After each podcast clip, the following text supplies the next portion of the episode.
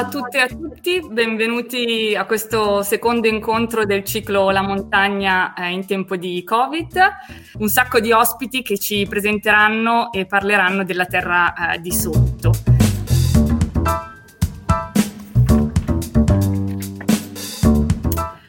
La terra di sotto eh, rappresenta anche un, no, un, uno sguardo, uno sguardo che in realtà è eh, nostro, che non arriva fino appunto a, eh, al sotterraneo, però eh, ci parla questa terra di sotto eh, e ci parla anche a partire eh, dallo sventramento di, di, alcune montagne e di alcuni territori.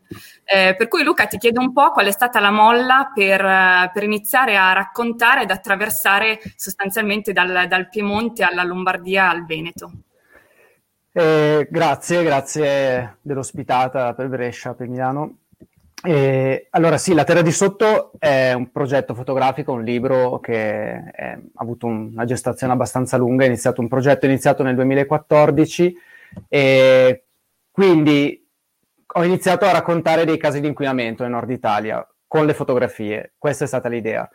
E cosa può centrare la montagna in questo? È perché in realtà poi parliamo di un territorio, che è quello della pianura padana, che eh, ha iniziato un'industrializzazione proprio dalle montagne e infatti una delle fotografie in qualche modo protagoniste eh, di questo lavoro è questa che vedete qua nel libro eh, aperto sotto di me, che è la Miantifera di Balangero, una montagna sventrata, è una cava, una cava a cielo aperto, alle porte di Torino, eh, dove veniva estratto amianto, amianto che poi veniva utilizzato nel, ovviamente nella filiera dell'amianto, quindi Eternit, insomma le aziende che conosciamo per le tristi eh, notizie eh, legate alla loro storia. E questa è una foto per me molto interessante, molto importante anche, perché arrivare in quel luogo non è stato facile, ci è voluta una mezza escursione a conti fatti, e infatti parleremo forse anche un po' di qualche escursione non convenzionale. E, il sito è un sito contaminato, chiuso al pubblico, ovviamente eh, c'è una forte contaminazione d'amianto, anche se stabilizzata negli anni perché stato, c'è stato molto lavoro su questo sito.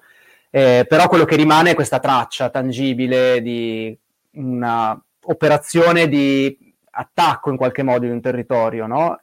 Questi casi magari sono meno eclatanti della miantifera di Balangero, quelli che andremo a raccontare questa sera, però sono tutti ugualmente eh, importanti perché hanno plasmato il territorio su cui viviamo oggi.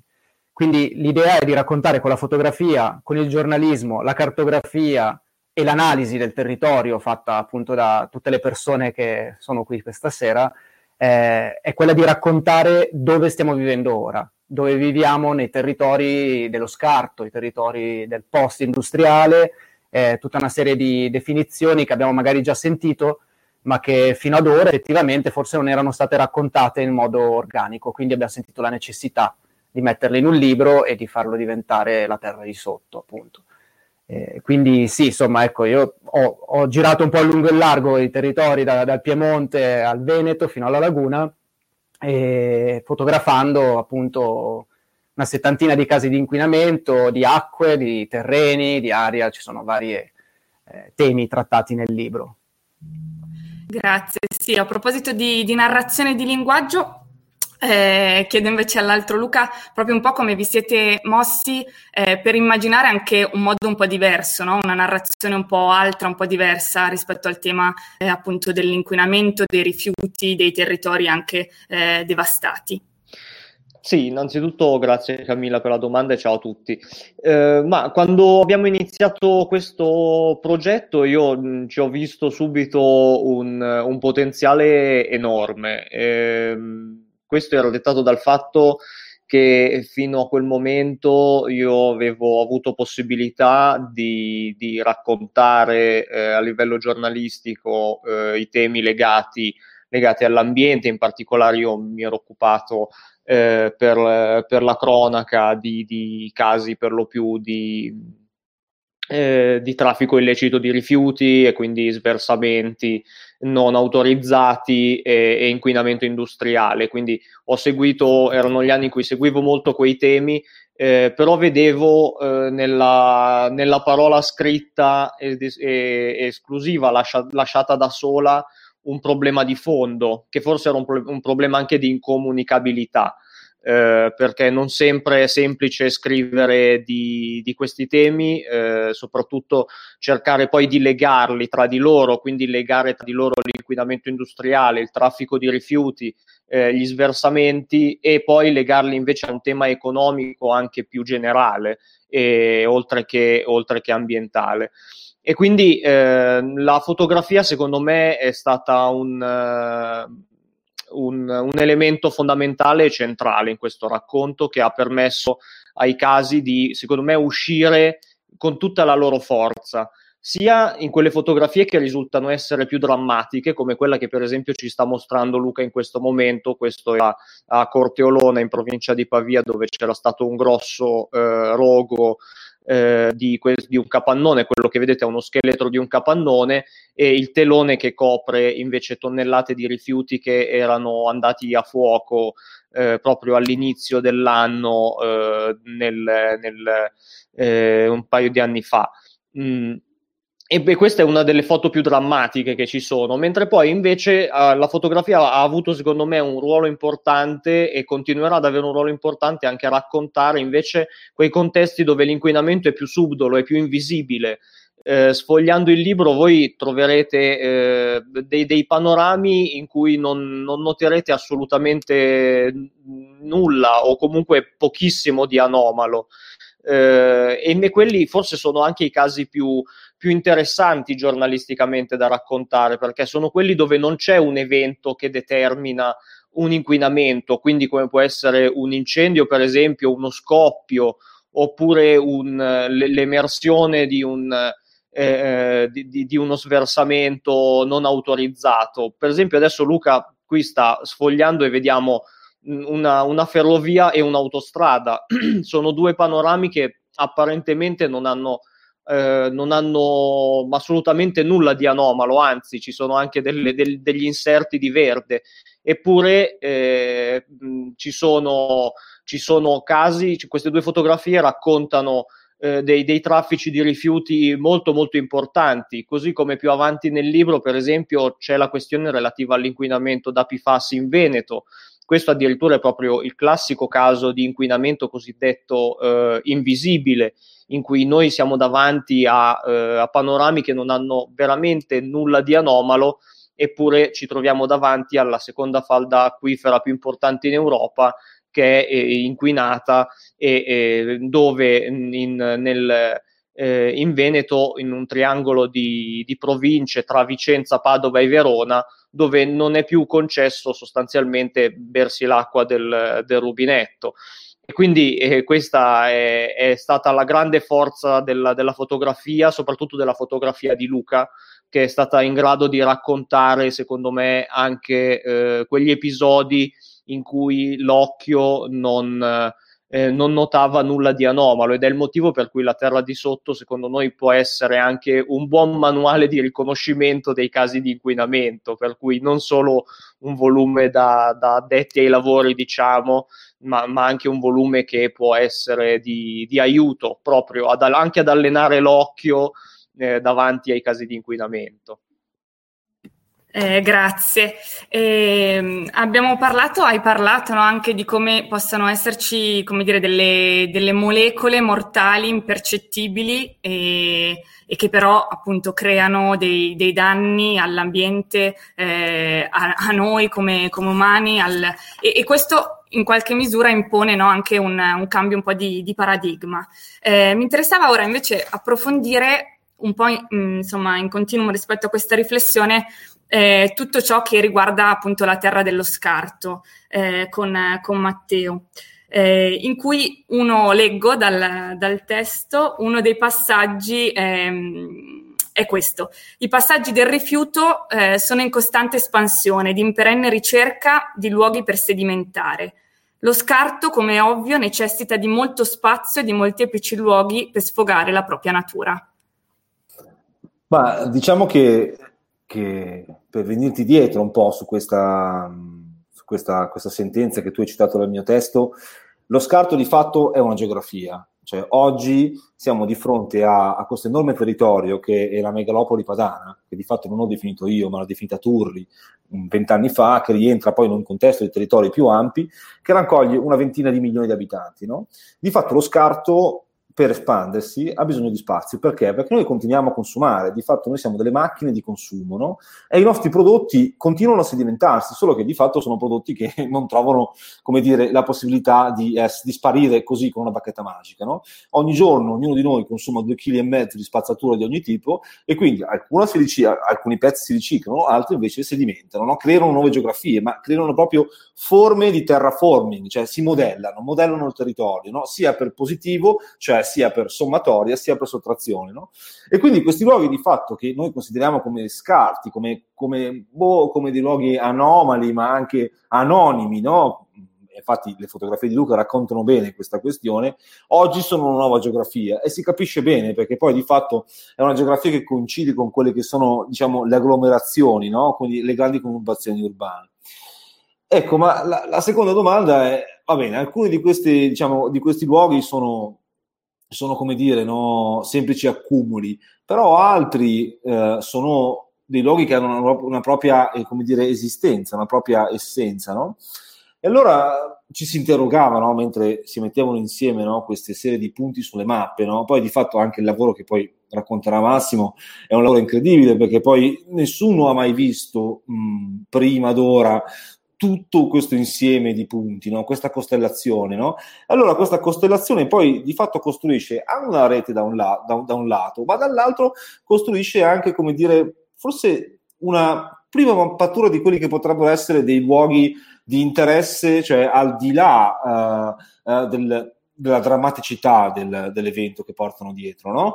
Allora ci domandavamo scherzosamente, chissà se dopo questo libro nascerà una forma di turismo del rifiuto, no? Cioè una sorta di turismo dello scarto.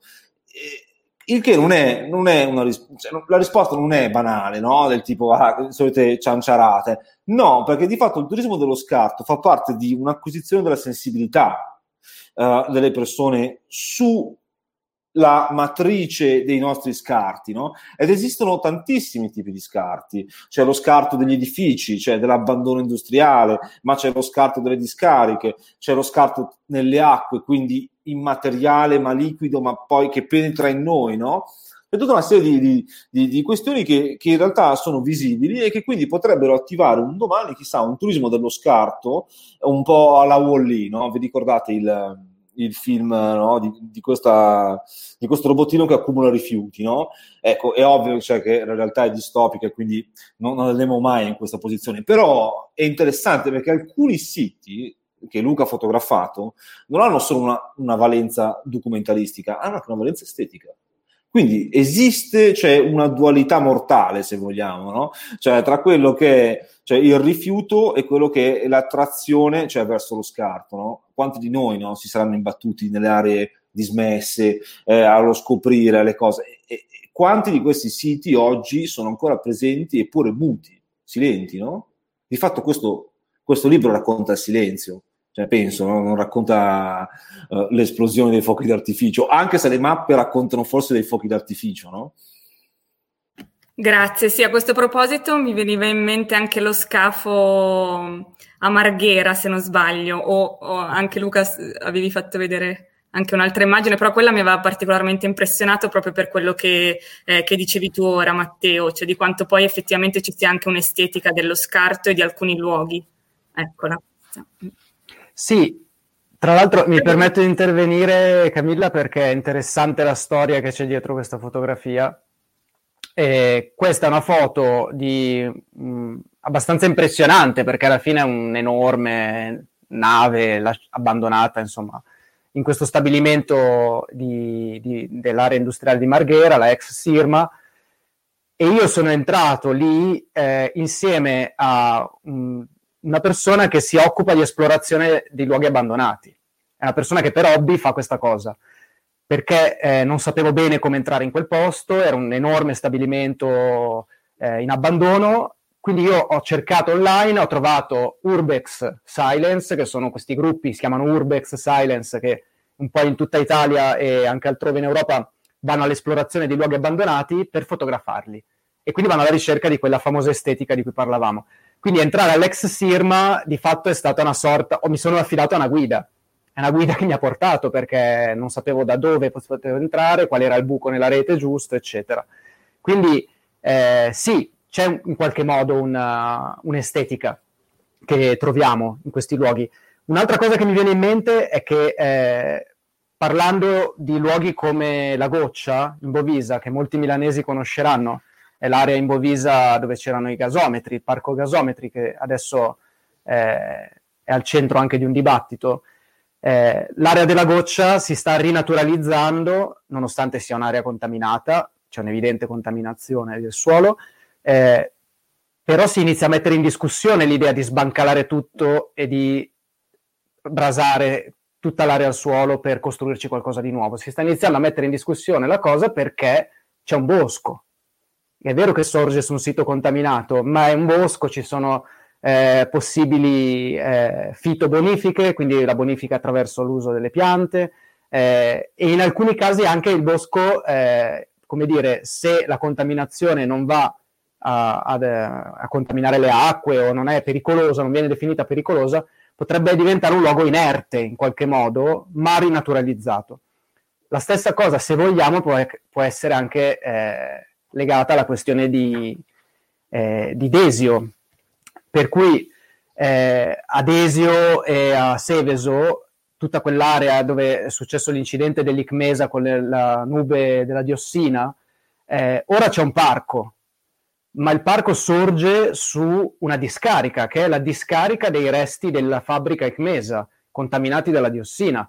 Quindi in qualche modo anche sono già state fatte alcune operazioni di eh, ripristino ambientale che però non può cancellare magari l'inquinamento perché le risorse non bastano, perché non si può semplicemente trasportare via tutto e portarlo da un'altra parte. Quindi viene creata la discarica, come nel caso del Bosco delle Querce a Seveso, eh, e poi sopra però ci si fa un parco, un parco didattico che non cancella la memoria del luogo e lo fa diventare un luogo di leisure, una natura dove poter trascorrere un weekend, dove poter andare a correre, dove poter eh, godere della natura in qualche modo. Quindi c'è già un'evoluzione in questo senso. Nel libro abbiamo cercato di raccontarla, in alcuni casi avviene, in altri casi è contestabile perché serve a dimenticare magari l'inquinamento.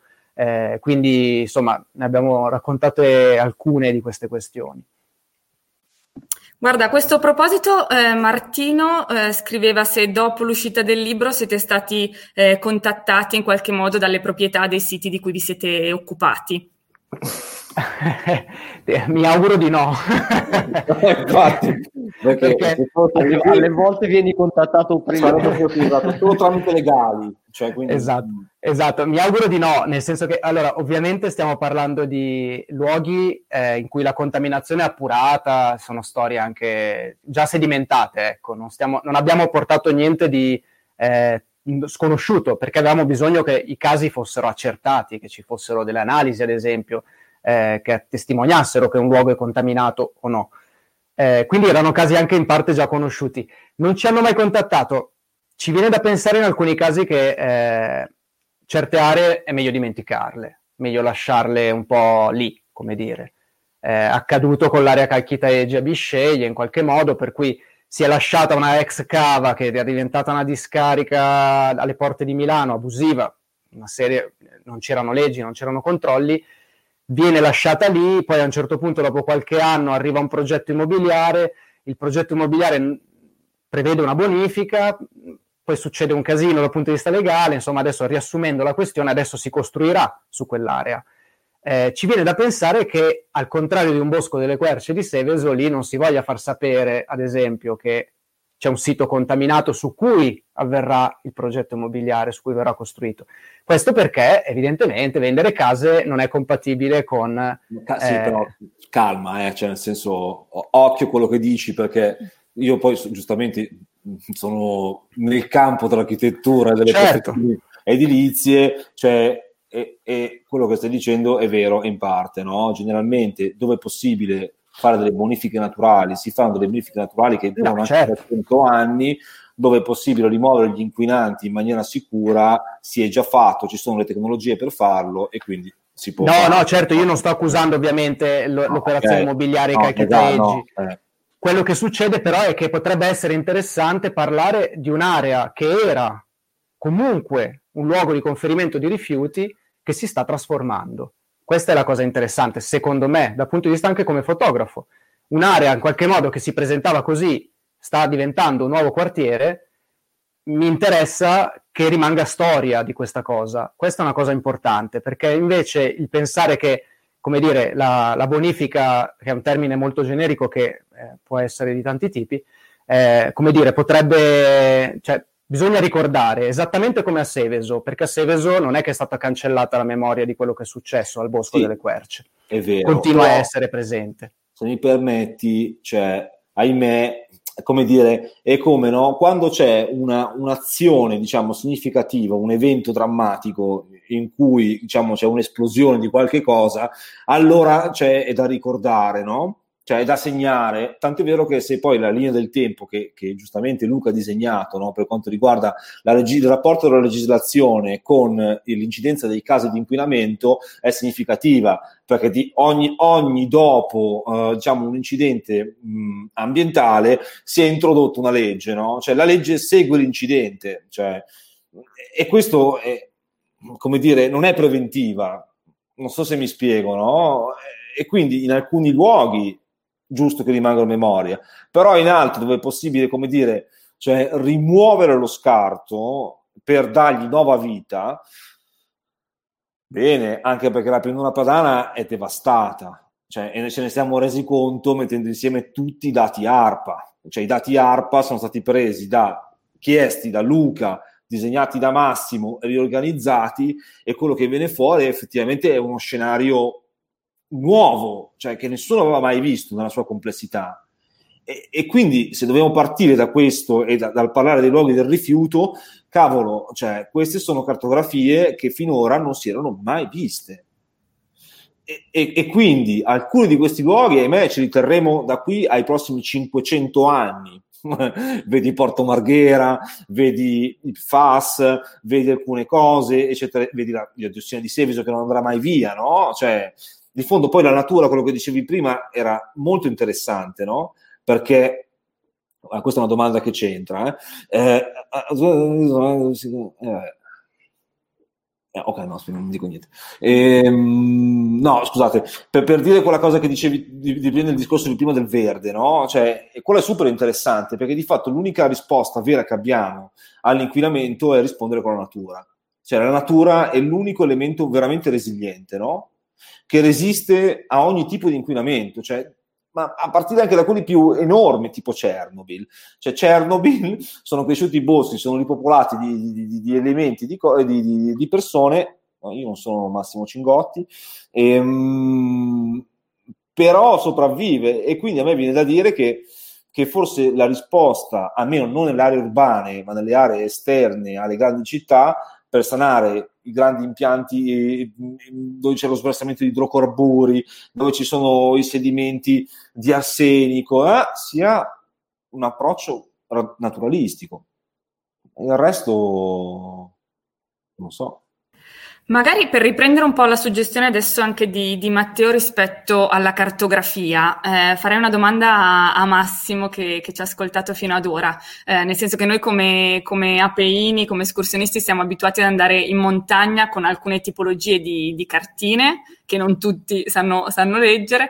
Eh, le cartine, le mappe che avete proposto eh, in, in, fondo al, al volume eh, appunto ci parlano e ci dicono tanto. Per cui se puoi raccontarci un po' il lavoro che c'è stato dietro e anche ehm, riflessione insomma, che, che ponevi un po' nella lettura anche delle mappe, tutto il tema dell'utilizzo dei dati.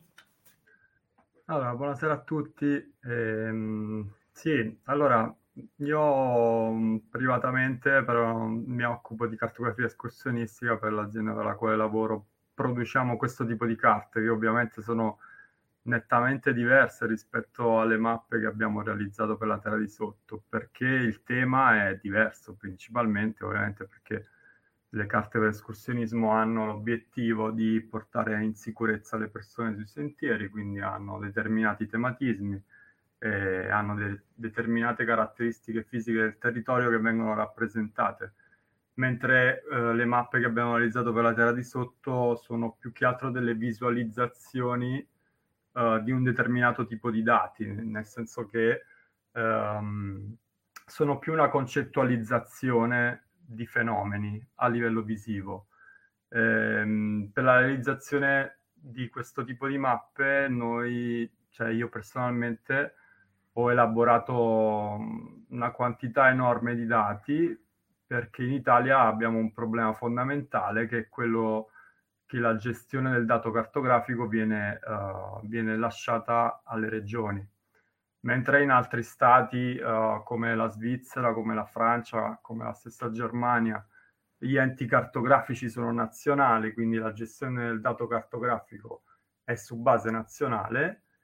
In Italia invece viene rilasciata alle regioni e ogni regione diciamo che lavora a suo modo, eh, con tutta una serie di conseguenze dalla qualità del dato stesso, dall'aggiornamento del dato che molto spesso tarda, eh, oppure dalla totale inesistenza dei dati. Ci sono delle regioni in Italia che ancora oggi eh, non hanno un geoportale dove fornire eh, i dati topografici del territorio che vengono, che vengono realizzati con i soldi pubblici. quindi partendo da questo problema enorme, quando Luca mi propose di fare questo tipo di lavoro, io un po' mi spaventai perché appunto c'era da mettere insieme tre regioni o addirittura se avessimo voluto considerare tutta la megalopoli, c'era da aggiungere altre, uh, altre tre regioni, anzi altre quattro regioni, quindi sarebbe diventato un lavoro infinito. Uh, quello che collega il lavoro della cartografia per escursionismo a questo tipo di lavoro um, è che appunto sono data driven, quindi sono lavori che purtroppo sono estremamente dipendenti dal dato, dalla qualità del dato, dall'affidabilità del dato e dall'aggiornamento del dato, perché una cosa in comune che ha la cartografia con la fotografia è che invecchia molto velocemente. Quindi una cartografia che è stata realizzata due anni fa può essere già vecchia adesso o anche un mese fa se succede in quel territorio un evento catastrofico come è successo in Veneto per esempio eh, l'anno scorso quando fu devastato l'intero bosco durante, eh, durante il periodo eh, autunnale succede che una carta di quel territorio è già vecchia. Quindi come la fotografia va aggiornata continuamente eh, e sempre come la fotografia possiamo vederla a varie scale. Per l'escursionismo noi utilizziamo una scala che si definisce una scala grande, ovvero dove il dettaglio del territorio è grande, perché ci deve permettere di leggere il territorio nei minimi particolari. In questo caso noi per la terra di sotto abbiamo usato una scala molto piccola per inquadrare un po' uh, l'intero territorio che riguarda i siti contaminati e le tre regioni di nostro interesse, ovvero uh, Piemonte, Lombardia e Veneto. Abbiamo usato una scala di 1 un milione e mezzo, che è una scala molto piccola ed estremamente sintetica. Il potere della cartografia che riesce a sintetizzare uh, i fenomeni a livello visuale. E, ehm, con una scala così piccola noi abbiamo fatto un'estrema sintesi. Il nostro lavoro è stato eh, fondamentalmente quello di riuscire a dare una visione globale di, de, di, vari tipi di problematiche che possono insistere su questo territorio. Eh, è stato un azzardo sicuramente, mm, è stato un azzardo enorme appunto perché le, dis- le, differenze tra le tipologie di dati tra una regione e l'altra sono enormi, quindi molto spesso si è dovuto procedere uh, ad un'omogeneizzazione dei dati per, per farli parlare tra di loro, semplicemente. Ehm, di conseguenza il nostro, il nostro obiettivo uh, era quello di offrire per la prima volta una, un'immagine globale di quello che è il problema del sistema produttivo uh, del nord Italia e della, dell'area che insiste uh, sulla pianura padana in particolare.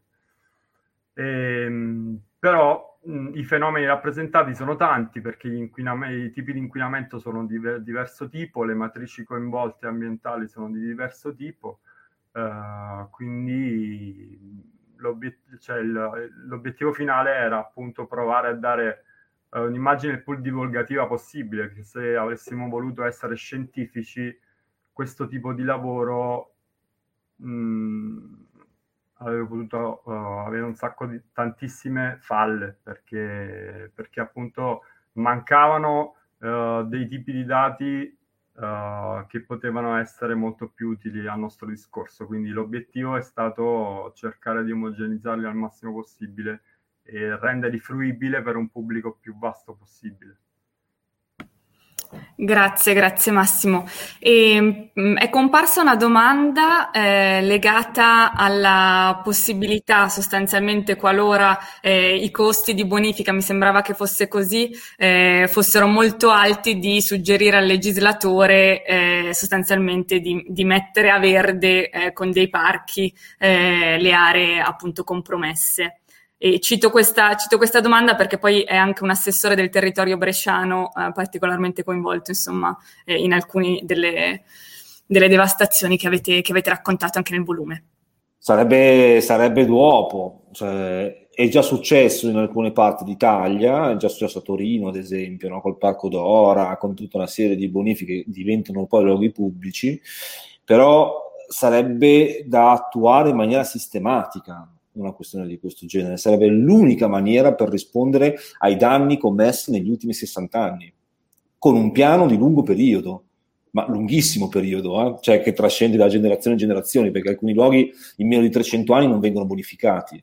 Quindi io me lo auguro, ma non per dare, dire, spalla agli architetti del paesaggio, ma perché è una necessità visto che poi comunque già così in parte, eh, perché alla fine la Lombardia è il Parco Nord, se andiamo a vedere nel Parco Nord cosa c'è, le grane del Parco Nord, troviamo tantissimi elementi di abbandono, di sottoutilizzo e di inquinamento. Eh. Quindi è già in parte una realtà, ma non è una realtà così conclamata. Volendo collegarsi a un altro caso, io faccio un po' il, il quello che va a pescare i, i vari casi nel libro. Eh, c'è una questione che è quella di Via Quarenghi, che qualcuno avrà, avrà sentito sicuramente nominare. Eh, via Quarenghi, dove dovevano passare le vie d'acqua, quindi il famoso canale che in teoria avrebbe dovuto, nel caso di Via Quarenghi, portare fuori l'acqua dal sito Expo e, e portarla fuori. Adesso vado a recuperare la fotografia Via Quarenghi c'è un enorme pratone, per chi non conosce l'area è una zona residenziale di Milano, c'è un enorme prato, quel prato era una cava. Parte di quella cava è stata protagonista di sversi di rifiuti. E proprio durante i lavori per le vie d'acqua venne fuori che insomma non era utilizzabile come area verde in teoria, proprio perché era un'area, un sito contaminato, è un sito contaminato, non mi risulta che sia mai stata fatta una bonifica. Eh, quindi appunto, come diceva Matteo, in alcuni casi eh, ci sono delle aree che, eh, come dire, diventano... Eh, adesso vado a recuperarlo, eh, intanto mi dovrei mettere i segnalini sul libro. Eccola qua. ci sono delle aree dove a volte tendiamo magari a perdere un po' il, il, il filo, no? Cioè ci vogliono tantissimi anni per una bonifica. A volte un'area semplicemente diventa un pratone e quindi diamo per scontato che, che, sia così, che sia già in qualche modo a posto. Poi non basta, ecco. Tra l'altro le bonifiche sono un tema complicatissimo che ho dovuto eh, studiare molto perché da fotografo ovviamente non ho nessuna competenza tecnica. C'è bonifica e bonifica, ci sono le messe in sicurezza, ci sono eh, de- isolare gli inquinanti in alcuni casi, non puoi asportarli, perché poi quando asporti qualche inquinante lo devi mettere da qualche parte, non è che sparisce nel nulla. E un caso è quello di Pioltello, della ex SISAS di Pioltello, dove il nero fumo e gli inquinanti asportati dal sito contaminato, che è un SIN, sito di interesse nazionale estremamente grande, anche molto grave come caso di inquinamento, sono stati sparpagliati in discariche in tutta Italia e anche fuori dall'Italia, per dire che poi alla fine comunque quando vai a fare una bonifica asporti magari il terreno, parlando di una bonifica di quel tipo, ma quel terreno va a finire da qualche parte. Ad esempio nel caso del Veneto dei PFAS, che è un caso di inquinamento su cui abbiamo lavorato molto, si sta discutendo proprio adesso di dove vanno a finire eh, i fanghi pieni di PFAS, dove vengono messi. E ci sono le discariche, sì, ma quali discariche? Oppure vengono inceneriti. Ma dove vengono inceneriti? Ci sono tantissime questioni, è molto complesso. Mm, per ritornare a una domanda precedente a questa che ora ci stanno mostrando, eh, dove si parlava in realtà della situazione sostanzialmente del Bresciano con la Caffaro. Eh, voi dedicate anche una parte di, del volume eh, proprio alla situazione eh, del Bresciano legata al, agli sversamenti della, della, Caffaro e anche a tutto questo tema della fluidità no? Eh, dell'acqua, quindi di come l'acqua sia un bene, un bene, prezioso, però l'acqua poi porta con sé anche eh, una serie di, di, tracce, di elementi eh, inquinanti. Sì, l'acqua in, in quel contesto è, è particolarmente importante. Prima di tutto perché è la risorsa più importante che ci sia sul pianeta Terra, quindi su questo non ci sono, non ci sono dubbi che se si, dal, dal, momento in cui si verifica una, una, contaminazione dell'acqua il problema è ovviamente enorme. È enorme appunto sia perché eh, per l'essere umano è una risorsa primaria, ma è un problema ancora più grosso se poi eh, mettiamo in prospettiva tutti gli utilizzi che eh, noi facciamo dell'acqua nella nostra vita e che anche quello che per dire noi mangiamo a, nostra, a, a loro volta eh, fa dell'acqua. Quindi quando una contaminazione entra nel circolo idrico significa che noi beviamo acqua contaminata, che eh, eh, gli animali degli allevamenti bevono acqua contaminata e che determinate eh, colture crescono con acqua contaminata e quindi tutto, eh, tu, tutto la, la, la, contaminazione idrica comprende poi una contaminazione che in realtà è la contaminazione de, della nostra vita a 360 gradi, per cui una volta che entra nel circolo, del, nel circolo del cibo, di quello che mangiamo e di quello che beviamo, è chiaro che poi ha dei riflessi importantissimi sulla, sulla nostra salute. Eh, e Brescia in questo caso ne è un esempio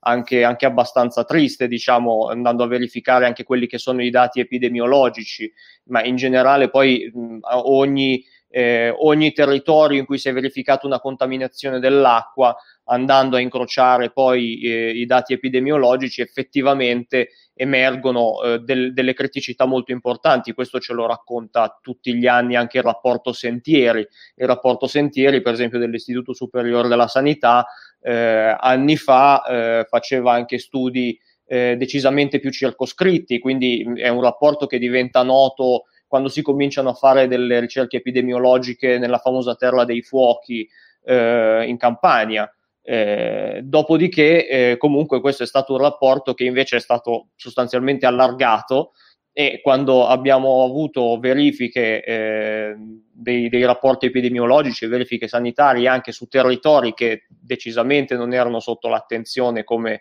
o definiti come terre dei fuochi, abbiamo visto che in realtà eh, l'impatto sanitario derivante proprio anche dalla contaminazione delle acque è, è uno degli aspetti più, più, importanti e più complicati da, da fronteggiare. Luca, non so se vuoi eh, riprendere anche alcune fotografie legate un po' al territorio bresciano che ho visto che facevi scorrere prima.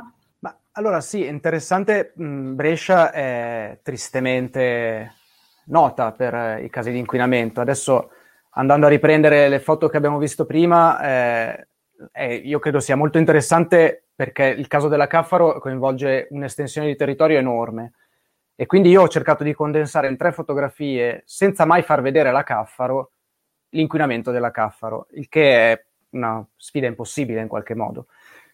L'inquinamento della Caffaro è, PCB, il PCB eh, in particolare è si, si, lega all'acqua e dopodiché si lega ai grassi. Questa cosa cosa, cosa, ha portato? Ha portato che la diffusione del PCB in un territorio di diverse decine di chilometri a sud del sito della Caffaro, eh, che sono aree agricole o di allevamento, ha portato appunto, come diceva prima Luca, il PCB a entrare nella catena alimentare. Quindi a un certo punto, quando ho iniziato a fotografare Brescia e il caso della, della Caffaro e del PCB, eh, ho cercato di condensarlo in tre fotografie in sostanza. Una è quella di un campo coltivato. A Brescia si possono coltivare certe cose sotto il sito della Caffaro, altre colture no, sono vietate, perché il PCB entrerebbe all'interno appunto degli alimenti. In alcuni alimenti non si lega e questa è la nota, se vogliamo, positiva che esce, per cui si può continuare a coltivare, ma non tutto. Eh, ovviamente gli animali bevono l'acqua e non bevono acqua del rubinetto filtrata con i carboni attivi, gli animali, quindi eh, il PCB è entrato nella catena alimentare anche con il latte, le uova, con eh, insomma persone che eh, prendevano alimenti magari anche a chilometro zero su un territorio. Questo è un tema importante nei nostri territori. Il chilometro zero è una bellissima cosa, è un bellissimo concetto, ma non deve essere eh, contaminato perché non, è, un, è, un, attacco al chilometro zero la contaminazione. L'altra foto è un, edificio, un edificio in abbandono a pochissimo, cent- saranno 150 metri dal sito Caffaro. E è interessante anche perché appunto il, l'inquinamento della Caffaro in quell'area ha portato ovviamente una ricaduta anche nell'area intorno rispetto alla, a chi abita quella zona, chi vive in quelle zone contaminate.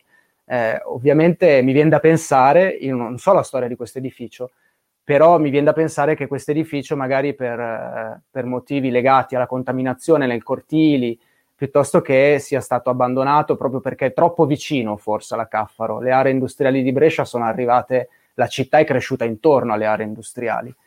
E l'ultima foto invece è un, una zona residenziale, il villaggio Sereno, eh, che si chiama così, eh, dove appunto l'inquinamento da PCB è arrivato, ma i segni ovviamente non ci sono, non puoi vedere l'inquinamento da PCB. Eh, il villaggio Sereno sembra una qualsiasi suburbia residenziale eh, della bassa pianura e, e, invece è uno dei luoghi che è all'interno del sito contaminato della Caffaro, del SIN. Quindi insomma sì, il lavoro è, è, stato impegnativo anche per questo. A volte mi sono ritrovato in, a fotografare dei posti che non avevano assolutamente niente di drammatico, non mostravano assolutamente segni dell'inquinamento eh, magari c'erano storie drammatiche alle spalle, come quella del PCB che appunto è, è, è ormai appurato, ha portato a, anche a dei problemi sanitari molto gravi. Eh, un altro caso interessante di Brescia è quello delle scorie radioattive sepolte, perché Brescia, dove ci sono moltissime eh, acciaierie e fonderie, purtroppo sono stati sepolti dei rifiuti con eh, scorie radioattive. Quindi a Capriano del Colle, che è un posto molto interessante perché è una zona molto bella, un parco naturale dove ci sono vigne, dove ci sono agriturismi, eh, a un certo punto c'è una piccola discarica che è una discarica contenente rifiuti radioattivi. Quando vedi queste cose, diciamo che ti, eh, come dire, eh, ti impressioni, no? Anche perché appunto poi si mostra così, c'è soltanto quel piccolo, si- piccolo quel silos eh, dell'erba, della vegetazione spontanea, ma quella è una discarica di rifiuti radioattivi, è un caso molto grave. Quindi, insomma, il territorio si, si mostra in maniera eh, così, velata a volte, questo inquinamento, senza che sia troppo chiaro. Grazie Luca. Ehm, stavo ragionando un po' anche su, eh, sempre sul, sul, vostro volume, eh, rispetto alle sezioni eh, frammentazione e stratificazione, nel senso che adesso ci stavamo anche dicendo che ehm, sostanzialmente la terra di sotto è anche eh, quella terra in cui no, l'occhio non arriva e quindi lì sotto ci può finire di tutto. Eh, è anche quella terra di fatto che, che, brucia, che va in fumo e quindi anche lì eh, diciamo che ne, ne abbiamo poi eh, rilievo, rilievo, in secondo luogo, ma è anche appunto poi la terra che si, che si stratifica. Eh, e, e, nel volume eh, citavate il fatto che non esiste in qualche misura più una, un confine tra il rifiuto e la società. Eh, si faceva riferimento, no? Eh, io per prima sono andata a vivere fuori da Milano per trovarmi in mezzo alla natura, per poi eh, riscoprire di fatto che appunto quello che vedo e quello che abito in parte è contaminato, no? E quindi rispetto a questo e, e anche alle, alle suggestioni che, che, tu Matteo ci ponevi in, in, insomma, in conclusione anche del tuo saggio rispetto a quali poi possono essere dei passaggi eh, che, che, ci possono dare un orizzonte eh, un po' diverso rispetto, rispetto a questo. Stavo pensando anche al, al, tema per la domanda di prima che, che veniva posta da un amministratore quanto poi eh, appunto anche i confini amministrativi eh, complicano questo, no? Sì, cioè da un lato, da, da lato cioè, senza fare antipolitica o fare politica di per sé, però di fatto il rifiuto è una questione politica perché è una questione di scelta, no? E, e, di fatto il rifiuto, per come i nostri territori si sono sviluppati negli ultimi cento anni, ormai è una componente fondamentale dello sviluppo. Punto. Però per come è stata trattata oggi, cioè è stata trattata in maniera frammentata, cioè non esiste un coordinamento unico e di fatto oggi sì, esistono ovviamente le varie strutture che gestiscono, eccetera, eccetera, però serve una visione. Cioè una visione per aree geografiche e non per confini, come dire, regionali perché o abbiamo una visione per aree geografiche che si muove anche con le infrastrutture che abbiamo oggi, o se no sarà difficilissimo riuscire a gestire, anche solo quantificare banalmente quali sono poi i danni che potranno avvenire nei prossimi 300 anni. No? Io questa cosa la, la, considero prioritaria, perché di fatto la salute è una questione prioritaria, l'abbiamo visto oggi, medicina sanitaria mm, è una delle questioni fondamentali del futuro, no? per cui se non riusciamo a trovare dei meccanismi di governance, cioè dei meccanismi di governo, ma anche dei meccanismi di gestione a scala transregionale e quindi che identifica per macro aree, io la vedo dura, la vedo durissima perché abbiamo un territorio che è geopardizzato, cioè a macchia di leopardo. E quindi se non riusciamo a mettere in campo meccanismi di gestione adeguati su scala territoriale che travalicano i confini delle singole amministrazioni, io, quella roba qui è una cosa che non riesco a, ancora a farmi, a farmene una ragione, e sarà dura, durissima, perché poi di fatto la popolazione vabbè, è in costante, come dire, stagnazione, però parliamo di 20 milioni, cioè parliamo di un terzo dell'Italia. Cioè un terzo dell'Italia risiede in sei regioni, di cui la Lombardia fa 10 milioni di abitanti, quindi è uno Stato-regione. Se non riusciamo a trovare dei meccanismi, io questo lo dico e me ne pongo come domande, no? anche se io sono un semplice ricercatore universitario, cioè quindi non ho potere politico né legislativo, no? però mi rendo conto che se non riusciamo a montare dei quadri di visione con degli strumenti efficaci e ci fanno di mezzo le vite dei nostri figli e dei figli dei nostri figli, perché poi l'inquinamento passa da generazione a generazione, si modifica nei corpi. Cioè, e quindi questa cosa è una risposta, ci deve essere una risposta se, severa, a, eh, perché questa è una delle sfide del futuro. Io ritengo che, che mettere mano ai nostri territori, mettere mano nel costruire dei quadri che non dico di sanare perché ormai non sono insanabili, però di limitare e di gestire la nostra produzione di rifiuti giornaliera di 2,5 kg a persona, e infatti la gente quando tu gli dici ma io non, non produco 2,5 kg, no? Ma ebbene sì, perché il, banalmente mangiare un tosto a, a, un, a, un, bar piuttosto che comprare una piccola... Cioè, tu produci come pacchetto 2,5 kg. Questo sono gli stessi pacchetti che consumavano a New York negli anni 80 quindi adesso loro consumano di più a livello di rifiuti, noi siamo arrivati ai loro rifiuti, no? Quindi la via l'abbiamo già vista, cioè sappiamo come va a finire, no? Infatti, io citavo all'inizio questa questione di Fresh Skills, che è questa discarica di New York, dove oggi c'è questo enorme parco, ma dove hanno un programma di rigenerazione di 80 anni. Adesso non è per fare gli esterofili, no? Però eh, cioè, insomma, ci sono delle esperienze d'avanguardia in cui è possibile magari ispirarsi. Io non dico che dobbiamo farlo da noi in pianura padana, però secondo me una visione da parte delle amministrazioni centrali è necessaria, perché è una questione di salute. Insomma, è un tema scottante. Poi con la velocità italiana probabilmente nei prossimi 50 anni riusciremo a fare qualche cosa, però se fosse in un medio periodo ventennale dove si prendono delle decisioni per non replicare la terra dei fuochi, perché il problema è la terra dei fuochi bis, solo che qui non se ne parla perché come dire, c'è una ragione economica, ovviamente, no? Ma è il cuore produttivo della nazione, non ne parliamo. Giù, che però, se vai a guardare, è la seconda area metropolitana più produttiva d'Italia, quindi non è cosa da poco, se ne parla. Allora, forse meno scheletri, cioè è, è, è più proattività, perché se andiamo avanti così, cioè le camere per il rifiuto si esauriscono. Cioè, le discariche sono un esempio, cioè dove prima prendevamo la, le materie per costruire, adesso ci stocchiamo i rifiuti. Perché questa è la verità, no? Quante cave sono diventate rifiuti?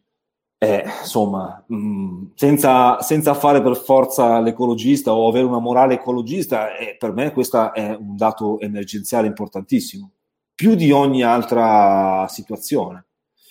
Quindi io mi chiedo a volte la politica se ne ha conoscenza o se ne ha conoscenza e ne ignora, cioè i meccanismi. Io penso che gli amministratori locali che vivono nei territori e che gestiscono situazioni di questo genere siano pienamente consci e capiscano molto bene la gravità di queste situazioni e siano anche lasciati in difficoltà perché sono soli.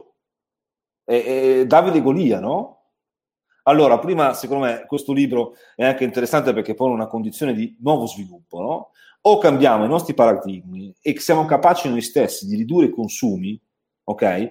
E anche i nostri bisogni indotti, o se no saremo sommersi dal rifiuti. Dal rifiuto e dagli sversamenti del rifiuto sul lungo periodo. Perché per quanto le opere siano sempre fatte bene, siano sempre perfette, e io mi auguro come veramente che siano fatte così, però sappiamo benissimo che poi ci sono i problemi, no?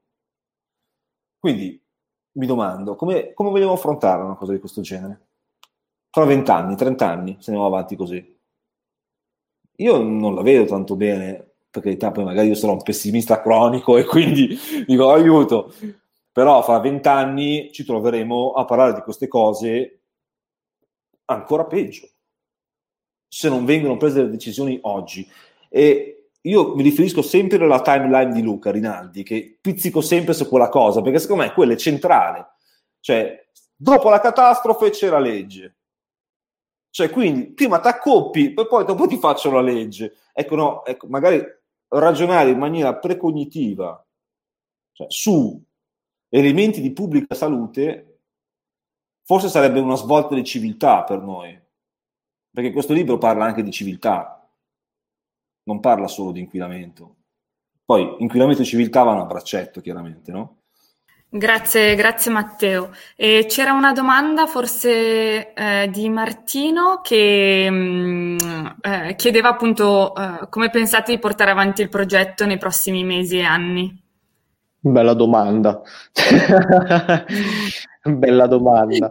Ma no. guarda, allora, forse mm, po- posso rispondere io come può rispondere Luca, io sarò telegrafico. Uh, per, per noi, allora, portare avanti il progetto nel prossimo futuro eh, significa, significa, due cose. Ovviamente iniziare a portarlo in giro per i territori di cui abbiamo parlato. Evidentemente questo era il primo obiettivo, ma che purtroppo quest'anno non è stato possibile eh, centrare per una serie di questioni. E, e, il secondo per noi è entrare, entrare nelle scuole e, e nei, nei luoghi dell'istruzione. Questo per noi, almeno parlo mh, parlo a titolo personale in una cosa in cui credo moltissimo, ma credo anche a titolo del, dei miei coautori, eh, che entrare nel mondo della scuola sia uno step, lo step successivo e necessario per un progetto di questo genere, che poi spero possa avere anche la forza nelle gambe di poter costruire anche, eh, di poter coprire un'altra fetta di, di territorio, oltre a quella già coperta in questo volume.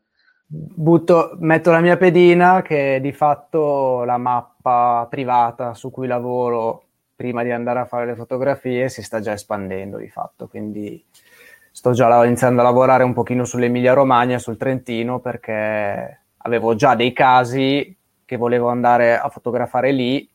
La megalopoli padana l'abbiamo vista prima nelle mappe, è, è grande e l'idea è di continuare ancora a fare qualche, qualche foto e vediamo, insomma, vediamo cosa succede per una possibile anche seconda edizione aggiornata, magari fra qualche anno.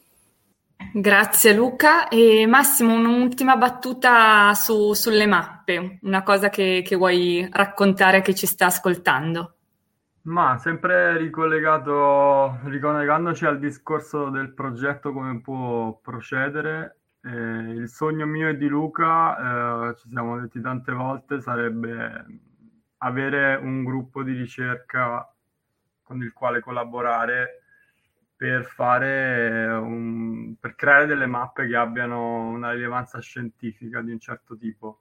Eh, il potere della geografia è appunto essere una connessione tra vari saperi. Eh, il cartografo, così come il geografo, è, abbia- è abituato a lavorare eh, con altri esperti del loro settore, perché ognuno ha il proprio settore, ha proprio uh, la propria matrice della quale va a studiare un fenomeno, mentre il geografo cerca di essere il collettore tra tutti questi saperi. e poi la cartografia appunto esprime questo, questa sintesi, questo dono della sintesi che ha la geografia e la cartografia che è, è il linguaggio della geografia. Questa mappa finale uh, è un monito, la heatmap che abbiamo come ultima mappa del libro è un monito futuro che ci dice che se dovessimo continuare su questa strada, uh, le zone con il rosso più scuro sono quelle a maggior rischio contaminazione come è stata creata questa mappa? Sono state uh, analizzate le statistiche dei vari territori che riguardano le contaminazioni, le fonti di contaminazione e quindi mh, nei territori dove insistono determinati tipi di elementi che generano contaminazione, le percentuali con le quali statisticamente uh, si verifica la contaminazione in, in una determinata regione, uh, ci danno questo tipo di risultato, ovvero Uh, dove per esempio ci sono delle aree dismesse che sono uh, gli elementi che danno la maggior percentuale di contaminazione, uh, noi abbiamo un territorio che qui visualizziamo leggermente più scuro. quindi questa mappa vuole essere un monito di non continuare su questa strada, altrimenti in tutte queste zone potremmo ritrovarci dei siti contaminati in futuro. Quindi uh, chiudiamo con, con, questo monito che può essere diretto a chi vogliamo noi. Uh, noi vogliamo prenderla positivamente e con Luca speriamo di continuare questo lavoro di ricerca, di allargarlo uh, ad altre competenze e e niente.